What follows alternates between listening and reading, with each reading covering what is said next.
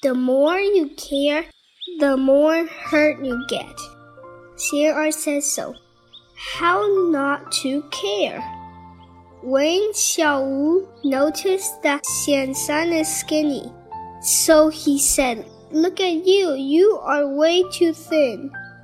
This explains Buddhism is not good and vegetarian diet is not good for you.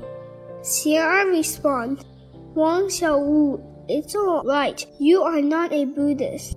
It is not okay for you to find fault with Buddhism. So what? Xian San is skinny. What does that have to do with being vegetarian? I too am a vegetarian. How do you explain that I am chubby? Wang Xiaowu said, Then you must be secretly eating meat at night. Xian suddenly Confucius and was about to explode.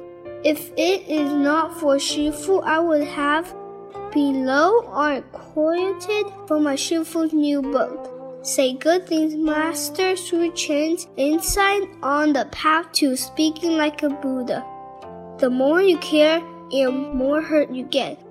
When you are calm, rumor will gradually die out.